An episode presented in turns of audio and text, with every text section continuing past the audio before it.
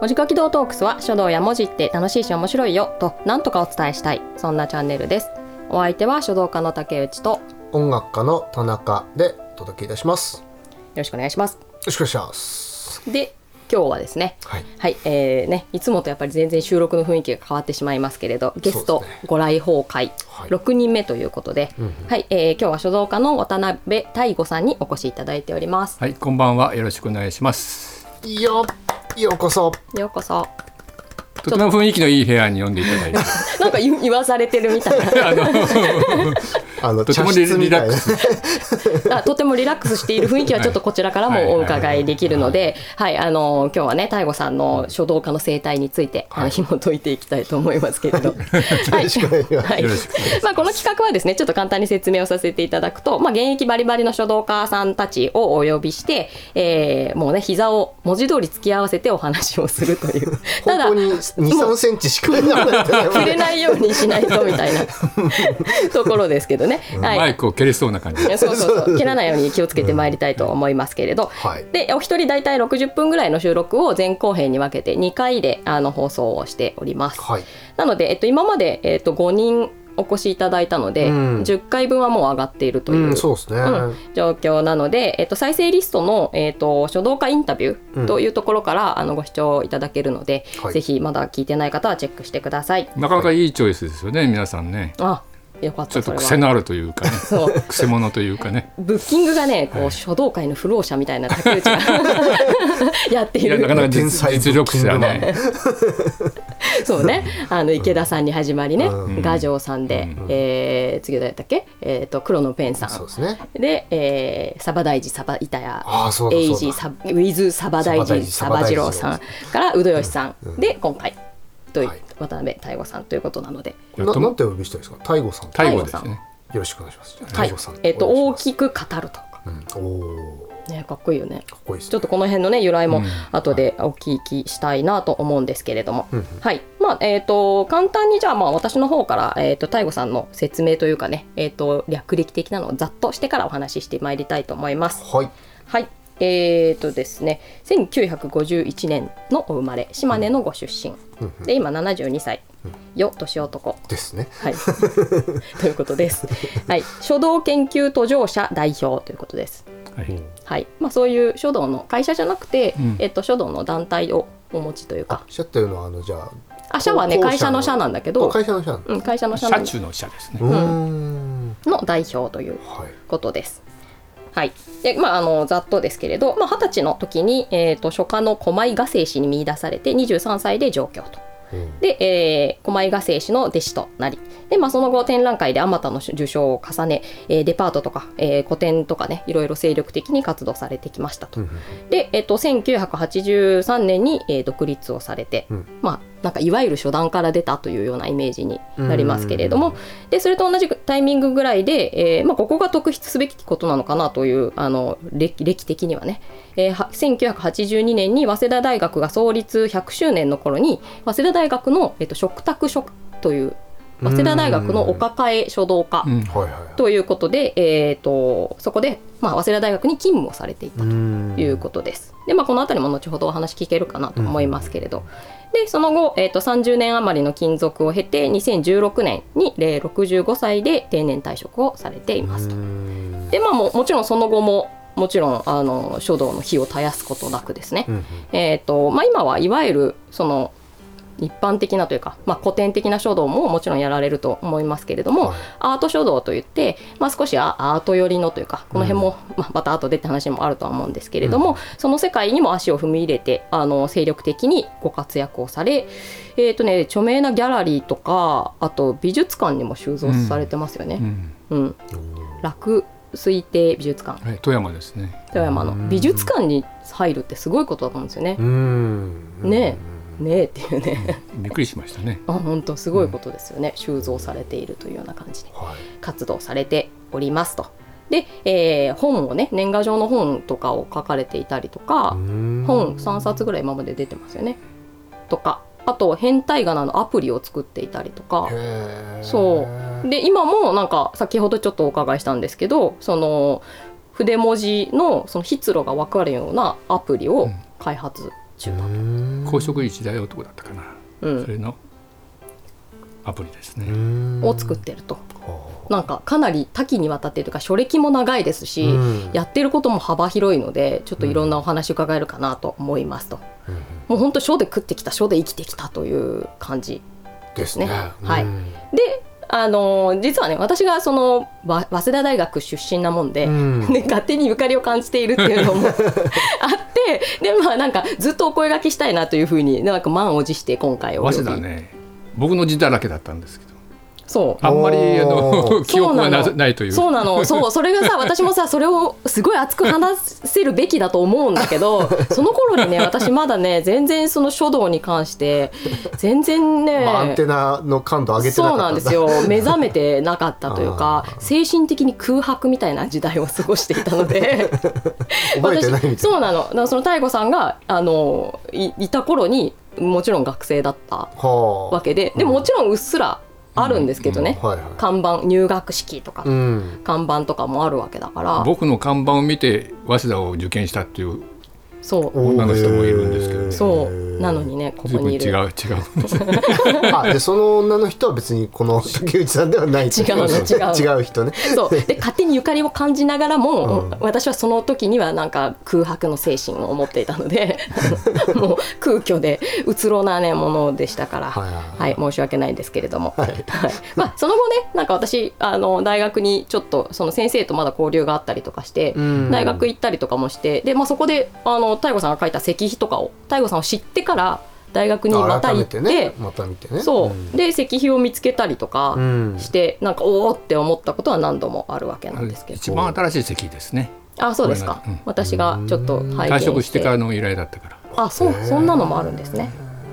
はいまあねちょっとねあの本編今からインタビュー始めますっていうところなので、えーあんまり話しちゃうとね話がうやむやになっちゃうのでふやむや。うやえっとあやふやうんあやふやあね。やふやですよく似てますけどちょっとそうね。はい。で、まあ、えっ、とですね、ちょっと皮切りにというか、えっ、と、い、つもさ、あの、おじかき堂トークスの大事を、うん。あの、まあ、ノート記事に、今回のそのインタビューさせていただいた方、ノート記事を作らせていただいていて、うんで、そこに最後におじかき堂トークスっていう大事を皆さんに書いていただいてるじゃないですか。はいはい。で、大悟さんももう書いてくださって、うん。で、まあ、そこにね、変わった印が押されてまして、まあこれはへー YouTube ご覧の方にはお見せしたいとは思うんですけど、はい。えーっとこんな印えー、え、ここれはこのために作ったもの なの。うんここにおおなるほどもう30年ぐらい前にうーんわそうすごい可愛いそうなのでまあこのねあの印鑑のタイトルうんがあってでそれが「えっと、大悟文殊菩薩の右肩から誕生するの図」っていうらしいんですよ。えちょっともう一回見てもらってもいいで すかああーなるほどうさぎ年だかあら赤ちゃんがうさねぎそううさぎ年の、うんあ年男っていうそう、わけですねということでね、はでい右肩から生まれるっていうねはあこれなんかこ古事成語的ななんかこうあこれはね、うんあのー高島駅団が出してる暦の中にあるらしいんですよう、んそれを私がを育ててくれたよそその地のおばあちゃんが教えてくれてへ「お前は将来みあの右手を使う仕事に就く」とえ、はあうん予言されちゃったわけですね。でもその時は完全に予言ってことですようね。んだけどまあ普通みんな右た右右手使うじゃんまあ ねまあねまあ料理人とかでも今になって考えればまあ、うんあでも料理人とかだとねフライまパあンとか逆には左手しか使わない人って何なんだって話もまあね。まあでパも。ソコンとかだって使うだろうみたい なそうねそうそうそうまあでも右手めちゃめちゃ主流で使うっていうことって、うんあ案外よ、あ案外ないのかもねマウスマウスいやでマウスマウサーとかいないじゃないですかマウス専門の職業えので人もとかい家でさネットこうやって見ながらさ毎日ゴロゴロしてる人だってあさまあまあそのね それでむしろ右手しか使ってないあまあそうだね、スマホだって今右手で操作するでしょそうだねだからそれだけで暮らしてる 人かまあらすると、だけどそうかもねの言葉で、まあ、将来自分はまあなんとかそういう職業に就くんだなというのはありましたね。うんなるほど文殊菩薩の右肩から、えー、太悟さんが生まれたという右と肩こっていうのは右側って意味じゃなくて右の肩ショルダーとかですね肩うんねなんで肩なのそれ普通なんかゆなんかわ言われがあるんですかねようわかりませんねそこはわかんないですから謎のことですがでもそういうのはなんか謎めいたことの方がいいような気がしますから、うんでまずまあじゃあなので、えー、太吾さんが右肩から誕生したというところからお話を持っていきたいと思います。 のっけからなんか怪 しいなんか、ね、 話ですねまあまあ普通のご質問として、まあなんかあのもうねあの結構前の話になると思いますけど、えっ、とその大悟さんの書道の出会いからえーちょっとお聞きしたいと思いそれまはす。ね中学校なんですよ中学校、中学校はへねーその子は結構ね人数多くてあの書道部ね100人ぐらい部員がいたのすごっ、あの部のその先生が優秀な方だったのもあるし、うん、島根のはい中学校の、はいうん、はい、でそう女の子ばっかりへでえ、 100人、 100人女の子ばっかり。で偏りすぎじゃない下？下心を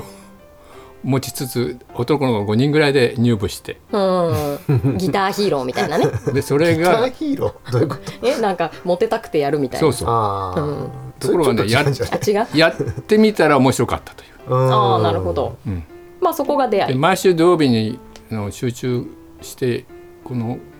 部活やるんですけどうん遅くまで残ってるのはその5人の男の子ああ95人の数女子人は。の女の子なるほどねまあだからほとんどはみんな入ってるから入ってるみたいな感じで入ってる子が多幽か霊った部員もいるいたんでしょうんうんうんうん。無心にやったのその男の子とね数人の女の子でねなんか大会があると必ず優勝して勝ちたうんおーへえ、うんじゃあまあ素質があったみたいななんかあのこうちょっと毎回思うんですけどそうそうだよね このねインインタビューさせていただいてるねるいやうんもうか方がもうもうだから書道の、んなんていうか申し子みたいなこうね人ばっかりなんですよだねか。らねとっつきはね不純でいいと思うのねあまあまあね何事もあね。の一生懸命な上手になろうと思うとねそんなすぐ上手になるもんじゃないからね、うん途中で嫌になっちゃうそれはマジで人が多いんだけど、うんもう動機が不純だと多少ねうんへ変でもえこんなこんなことでいいのかというんでもねうん面白感じ面白みを感じればね、うんそうでうん続けばいいと思うのね、うんまあそうですね。そうですね、んそうねだってそれで中学生から今ね72歳までは少なくともうんずーっと続いてきてるわけだから中学生って13歳くらいかまあ中中13中くら2いの時ですいねやーなんかいわゆる中二病の中中ね二えいいいいですよねそんななんかいつもこういう話聞くと羨ましいなって私は思っちゃでうんだけねど、その先生のね部屋にねあの上田早急の書があったああ上田早急っていうねうんあの桑に泣くって書く人ねなそそそれはねの実物そうそうそうおへそれもいいなと思ってねで僕は中中3の時に上田先生に亡くなられたのかなーうんまあえいらんあじ書の実物があったってことそういうことうんうんうんで島根にしょっちゅうねあの来てたらしいんですようーん講習会、だうんうんまかあ、ら有名な先生うがんが凱旋したみたいな教えてくれに来ていたとうんう。んうんでその野崎邦嫁というねその部下部活の先生もうん自分一人でああの団体頼らずに入選す認定に入選するような実力者でねうん日程に入選っていうのはねうんすごいことなんでねうんやっぱりどちょっいかちょいに挟んねだけど。あの所属してないと入選なんてできないところなんですけどうね、んうんだからまあその中学校自体その先生方も充実してたし、そうそでその5人の男子うでん切磋琢磨をもしたと、うその先生が行くところは優勝するんです、ああじゃあやっぱ先生が、うんその頃ってなんか写して書いてるって感じですかあのー牧人会の子供版っていうの,、の雑誌があるんですうよ、んうんうん響きっていうへえ今も今はどうか知りませんけど、うんそういうのをやのやっててあのーこんなの書いてったら怒られるんじゃないかというのようなのを書くん書いて持っていくとうんめっちゃ褒めてくれるんですよ。うーへんえそれは異端みたいな意味でうん、だから例えば「慣れる」の立身弁をめっちゃ太く書いてああなるほどとかねうんうんそんなに普段はあのねそうそうほと小んど綺麗に書くんじゃなくそてねういううんうんうんそういうのでねやっぱ面白いと思ったんでしょうね。うーんあだから自由にその創作をさせてくれるというもちろん臨床もやりましたけどその頃は「ガランカン造像記」とかね、うんうんやっぱりあの響きもいいじゃないですか「ガランカン造像記」という。ガラン肝臓臓器なんか言いたくなるよねガランガラン肝臓肝臓臓器そのそれと誤ってその文字もこうねなかなかこう勇壮なというかね、うん字で好んで臨床してましたね。うんそういうのが好きだったでも中 中学生の時にそんななんかあと木簡ね。あ木簡ねあうーんだからあ書かれてたってことなんですか臨床あそう木簡それを紙にそうそうそうあーなるほどねそはいはいはいで後にはちゃんちゃんと木に書いたのも作品もありますうけどね。あ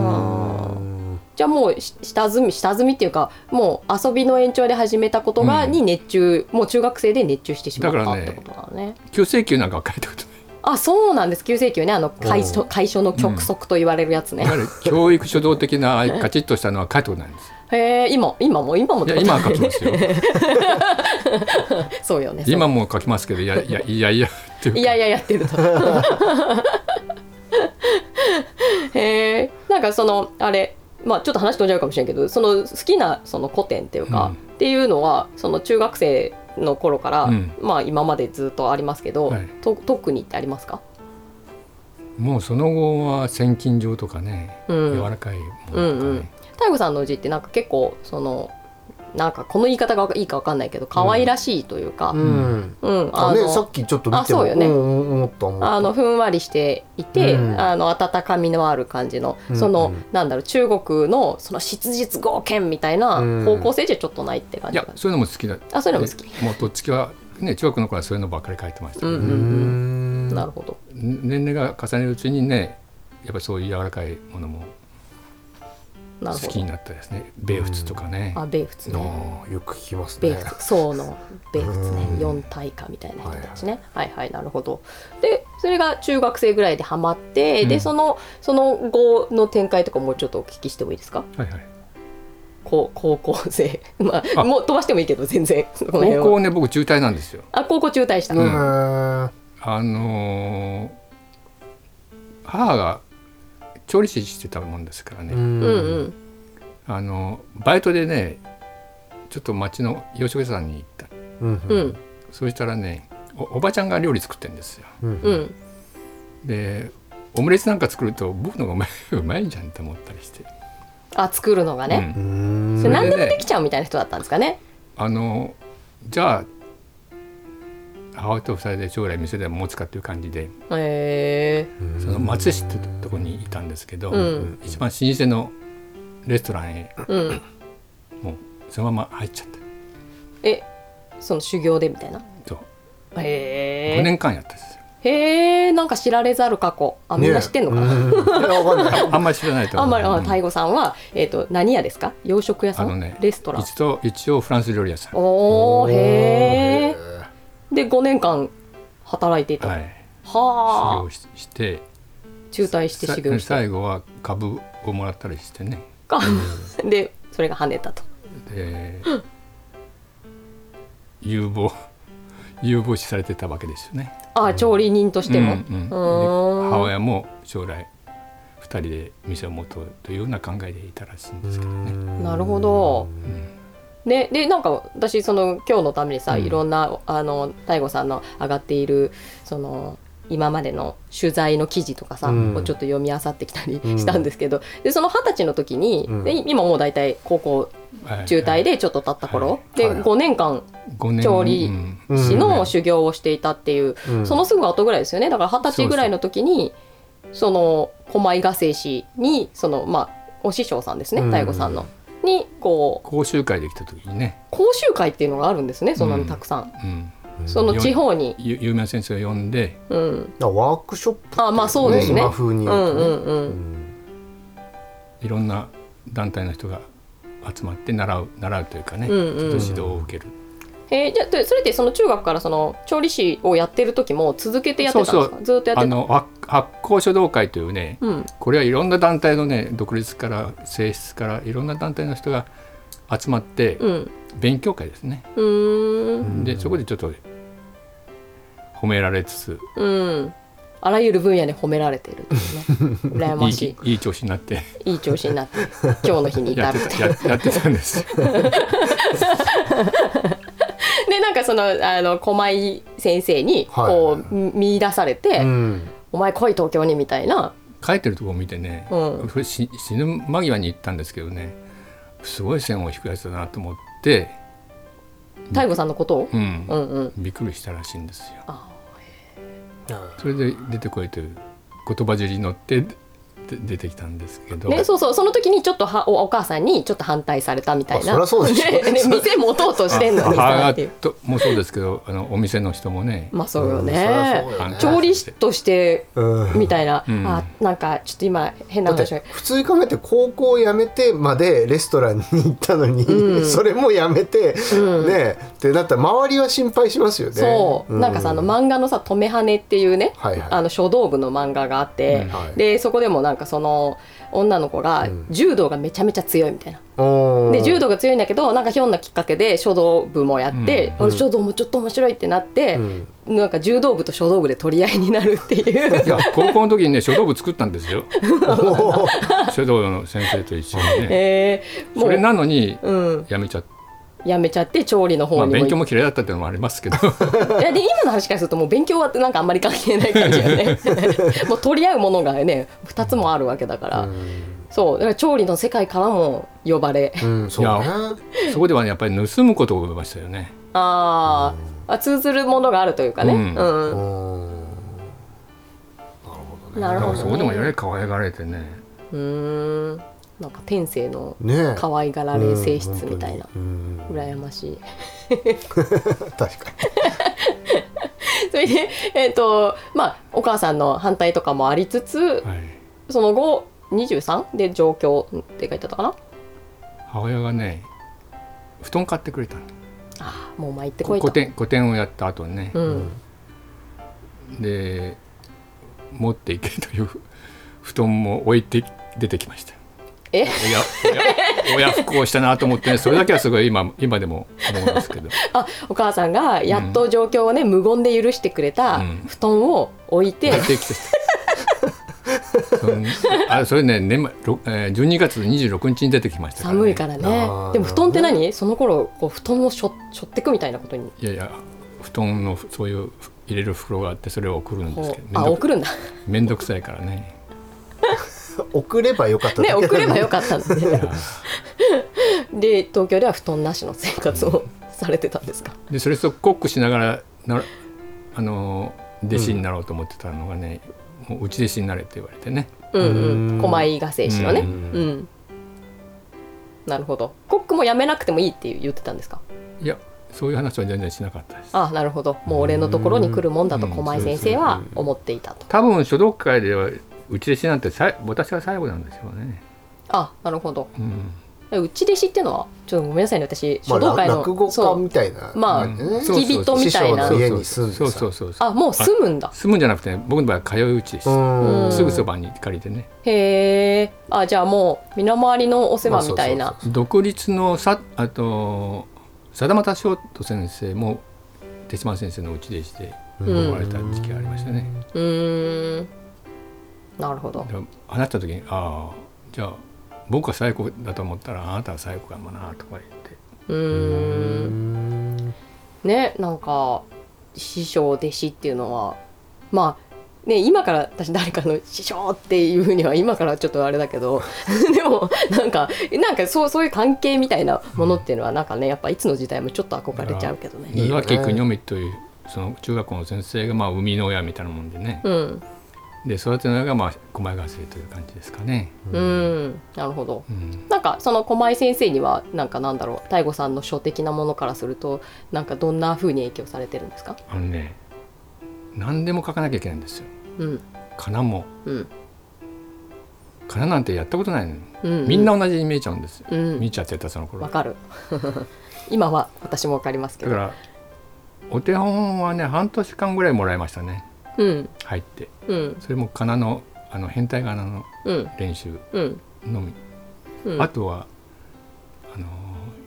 他のお弟子さんに教えてるところを見るうんのうがん稽古あなるほど喋ったりねうんそれがすごいためになりましたねなるほどもうだから自分で書い書いてないですうんなんかそのなんだろう駒井先生の方からなんかオファーがあって、うんその好きになあの好きになられたみたいなうん方ででその醍醐さん的にはなんかその駒井先生っていうのはこう掘り込んだところももちろんあったってことですよね。そうなんですもうね、うんその生みの親の先生がもうベタ褒めしてますからね、うそんの小前がでだからその講習会にも行ったんですうんうんそっかじゃあ、うん自分の信頼している方が、えー、といいと言っていそうそたうそうそう先生だからというのもあったと。うんなるほどねでまだまだ全然若いもんねそうそう進めとかないとあのね現代までたどり着けないもん ねちょっとずつ進めてまいりたいとは思いますけどで今大体25ぐらいでしょそうするとそ25のぐらいくらいの話かねそう23で上京されたっていううねんことだったんで上京してすぐその偉い人たちが作品を持ってくるんですようんほうほうほで僕ねついね「なんだこれ」って言っちゃったのね心の声じゃなくてでこいつはもうすごく生意気なやつで何言うかわからないというかもう師匠の頭にはレッテルが貼られちゃってあもうそんなにあれだったんですねこう血の気の多いタイプだっうた、んだけど、まあ、なんだこれと思っちゃったんだから思出っちゃってただけだじゃなくて出ちゃっただから奥さんのあれもすごく悪くなっちゃってねどこの馬の骨かわからないやつが生意気なことを言って、島根から出てきたやつがうんうほで現代史文書作家協会というのがあってうんで毎年熱海で講習会がああったんですいろんな会派から集まってうんでそこへ私が行くとなったんですけどねまたあいつ何言うかわわかんないからお目付け役をねちゃんとついてきて黙れっつって、ん 口を塞い何で言うかわかんないからね。えーだけど口ではねそのぐらい生意気じゃなぐらいじゃないといい作品書けないとか言ってましたね。まあね市場そうやって言う人はそうやって言いそうだよねううんうんちなみにななんだこれはっていうのは、うんあのなんかだダメなんかあんまりピンとこないぞみたいな意味での何この下手くそはと思って。あまあ翻訳するとそういうことですよね。いやまあなんか場合によってはなんだこれはすげえみたいなあまあね方も簡単の簡単のなんだこれもねじゃないまああるからじゃなくてねあじゃなくてね。すごい悪い方のなんだこれそれちょっとやっぱりなんかお怒られるというか、 ね、監な視んさだれこそうれじでゃなくてなんだこれなだ。んだこれやって。で本当にその言葉があのみんなの聞こえるように出ちゃったっていそううそなるほうど。ね偉い人が何人かいるところでね。なんだこれやって。 でなんかそのなんだろう自分の書を見見せたりとかそういうこともあったってことだあねりましたね。うだん、でそのからその場で書いてみせろって言われ言われたこともあありましたね。へえんかもう戦い感があるね、そうだよね。なんかあいのやそこ果たし合まいみそたいこまなで言うならお前書いてみろじゃないけどうん。い今はね 今はっていうかもうちょっと行くとうん人前で書くのをすごい手触れたりうん自分の下手作品がわうんわかうん分かうっんてその頃はね怖いもの知らずあでもそうそうですよね自分の下手作わ品は分かってない。かるうんうんなんかやっぱりそうですよね若いっていうこともね、うで歴もそうだし若さも、うんはもう単純なさその若さみたいなものうもんうんうん相まって、そうよねそれは私にも私まだ若いのかもしれないけどあのそういう意味でもねあれだけどもっと若い頃ってやっぱりもうちょっとね怖いもの知らずだった感じもやっぱり私でさえ、うん10年前とかでさえあるもんね。うんなるほどね。それは分かる気がするというレベルがちょっと違うかもしれませんけど。はい、それで、えっとその頃にもだから、えっと書店書道店のうんいわゆる書壇うん。みたいなところに所属しながら活動されてたっていう、はい日本書道美術院ですね。ああそうですか飯島俊慶という人が、うんうんまあ、頭の人なんですけどね、うん師匠と飯島俊慶は全く全然違うし作風でねうん。で、えっと展覧会に出したりとかなんだりいろんな活動そうをですねしていたとはいはいはいその頃はだからその頃なんかへ変な話ですけど打ち弟子で食えるものなんですかもう別に、ね、どっかに遊びに行くでもなしうんたまに映画見ておいでっつってお小遣いもらって、うんうんでまあ、月に6万円もらぐらいもらってましたかね生活費をね。あなるほど、うんでまあその住まいうんと、まあその字を書くっていうことだけできればという一番最初はね三畳一間三畳一間トイレなしトイレは共同共同あの台所も共同そうね三畳一間だと我々が今 ね座っているちょっともうちょっと座ぐっらいてるエリアって感じかなエリア部屋はねも部うち屋ょっとあはるもんうです全け然ど広い当時でもう7000ぐらいししましたねそれでもね7000円三お畳ーどこですか場所下井草あ下井草ねおー杉並下井草はいはいはい杉並ですね、へえそこの銭湯に何回も行ったことあるわあほんと水下井草の、うんあるなんかですよあの地名しか思い浮かばないけど、はいはい西武線だなみたいな、うんへえお風呂はね師匠たちと一緒によく入りに行きましたねう、ーんあ銭湯にうんじゃあ同じところかななんかまあリニューアルっていうか建て直ししたから、ねもし同じでも違う建物になっちゃう師匠は阿佐ヶ谷ですからね阿佐ヶ谷の銭湯あなるほどなねその頃のが銭湯いっぱいあったでしょうしねううんん今でもね結構まだまだ古い銭湯残ってるけそど、うだねようやくなんかなくなってる感じするもんねその東京でさ潰れちゃう銭湯が結構今いっぱいあるっていうか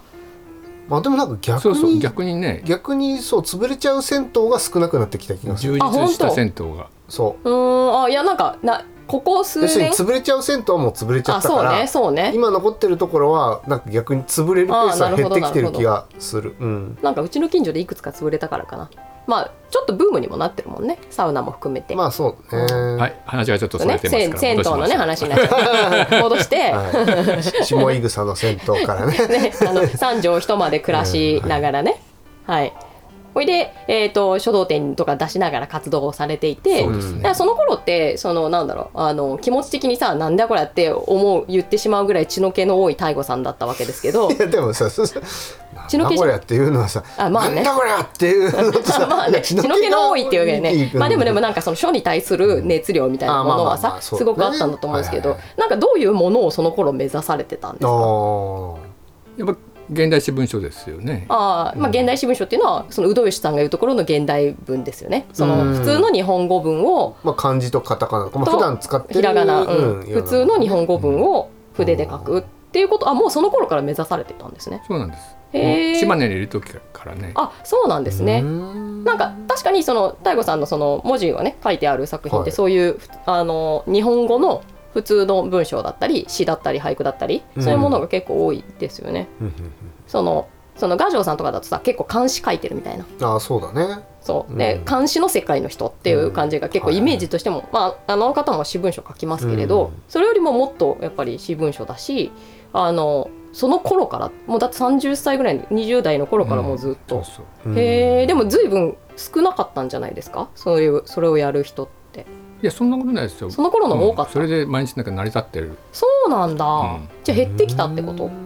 よ減よってそのないその後の初段についてはよく知らない、うーんいやなんかさその書道っていうと基本的にやっぱさその中国漢詩うん中国会のやつとあとその平安のかなっていうので、なんかその書道会みたいなやつっそてう結ね構成り立ってるようなうんふうにうんやっぱ思思いますし、その現代史文書っていうものを、うんまあ、宇土吉さんも言ってたけど誰もまだ確立してないみたいなそのなんだ確固たるものみたいなものがあんまり打ち出せてないみたいなことがなんまかあ状ザお手況、本みたいなことでしょ、うんうん、だかうんら古典となりうるようなものうんっていうものがないよねっていうような話はしてまあたの古で、典じゃないからじゃないあまあね時代を経ないと古くなれないからねうんいやでもなんかそうかそうそんな頃からというかその時の方が栄えてたのかどっちかというと私もそれをさまあでちょっもとあやりれなんたいじゃかないらそのやっぱり島根のだっていやわ実際わかんないよ知らないけどその例えばさそのまずクラスの人数自体がさそんな100人もあねうん部活1個しかなかったとしてもそんなにいないみたいなさ、うん下手したらなってるかもしれないじゃん、うん今だったらでそれがさ100人部員がいるようなくらい書道をやってる人自体のボリュームが多かったんじゃないうんうんそしたら割合は変わんなくてもそうねうん成り人立つ数は多いっていうことにはなるよね、そなるほどそうねうかもしんないなと思った次う第、うんえそのその頃にもなんなんだろう私が見たことある大悟さんの その書きぶりというかそのちょっと可愛らしいような書きぶりだったんですか、いやもっと違う感じもうちょっと澄ました感じだったですね澄ました感じううんーんなんかちょっとその頃の作品あったらぜひお借りしたい全然ね画像あないないのだから金子大手とかねうんうんうんうん青い氷とかうんそういうのも見てましたからねどうしてもあのいいなと思うものは真似しするしうん真似してあなんだつまんなかったなということもああるしねあ書いてみてね、うんなんかあの一個その大悟さんなんかなんか私検索してて、はいその大悟さんのブログに当たったことがあってう、んその頃大悟さんの名前はうっすら知ってたぐらいな感じだったんですけど、その村上水亭っていううんうん方がいて、でなんかおばきゅうの絵みたいなさ、うんうんえ絵ともううにゃーっていうおばきゅうの絵と、うんなんか字がうにゃーって書いてある書のねなんかそのことを取り上げてブログを書いてた記事があほうっほうてほうほう大悟さんがそのブログの記事を書いてたうんでなんかああいうの私もなんかあれ見てすっげえその村上水亭さんのやつを見てわあいいいいなって思ったりししたもんだから昔、うんそうああいうところの感覚でいたのかなっていう、それを見たのもね中学か高校の時だそんな頃なんだ、うん雑誌でねなるほどへー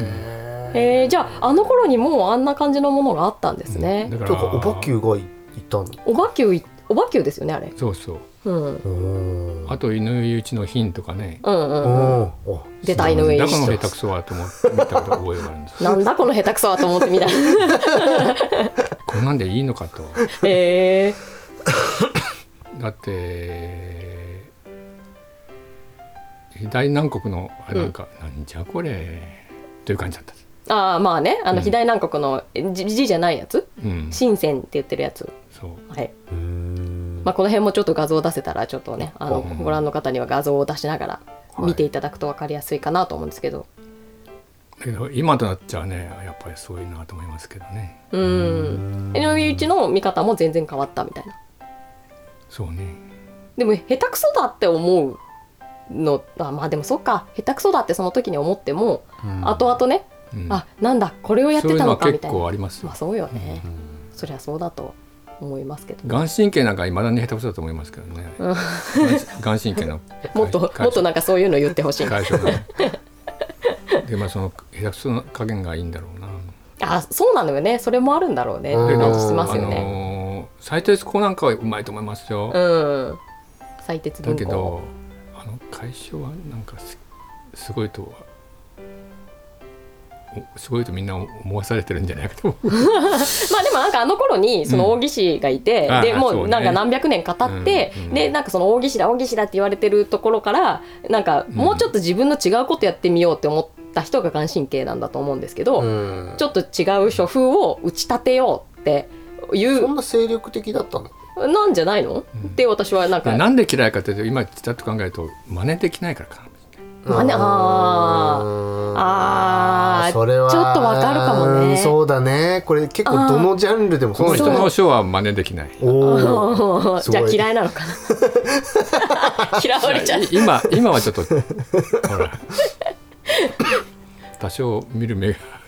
その当時と違うからね、 うんうこんうんうんあでもそうそうかもしれないですね、なんれかあるようねんまあ音楽とかでわもるわる全然ありそううんいよやまあね料理でも何でもそうでしょうんううんでなんかやっぱり近しいものにその共感を覚えるっていうのも自然なことだと思ううん見しる方がね低いんですね目がうんうん、相当その良さが分かんなかったりするうんなるほどね次回へ、続く。